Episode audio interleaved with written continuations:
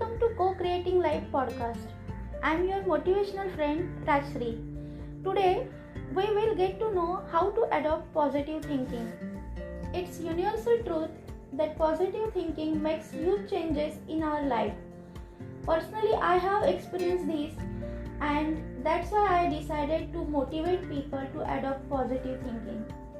Your life is a reflection of what you think. Means if you think positive or good things, it will happen to you. And if you think negative, neg- you will attract negative things in your life. Thoughts come in mind and sit there until you take action to rid of them. Negative thoughts are tempting and they remain there until you push them out. To get rid of negative thinking, you have to change your approach. Life has become very stressful and stress attacks on our physical as well as our mental health. But if we are positive person, we can overcome any obstacle and difficulties.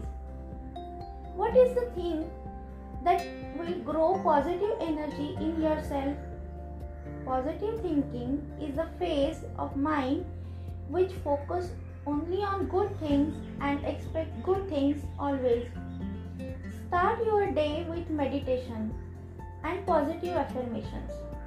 Listen yourself while talking and train your mind to use only positive words always. Write down 5 positive things that happens with you in a whole day. Use those words that evoke strength and success. Focus only on good things, however, they are small or big. Trust yourself always. Start thinking you will be always successful.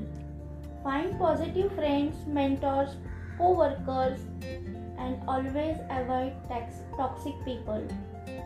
Enjoy the nature.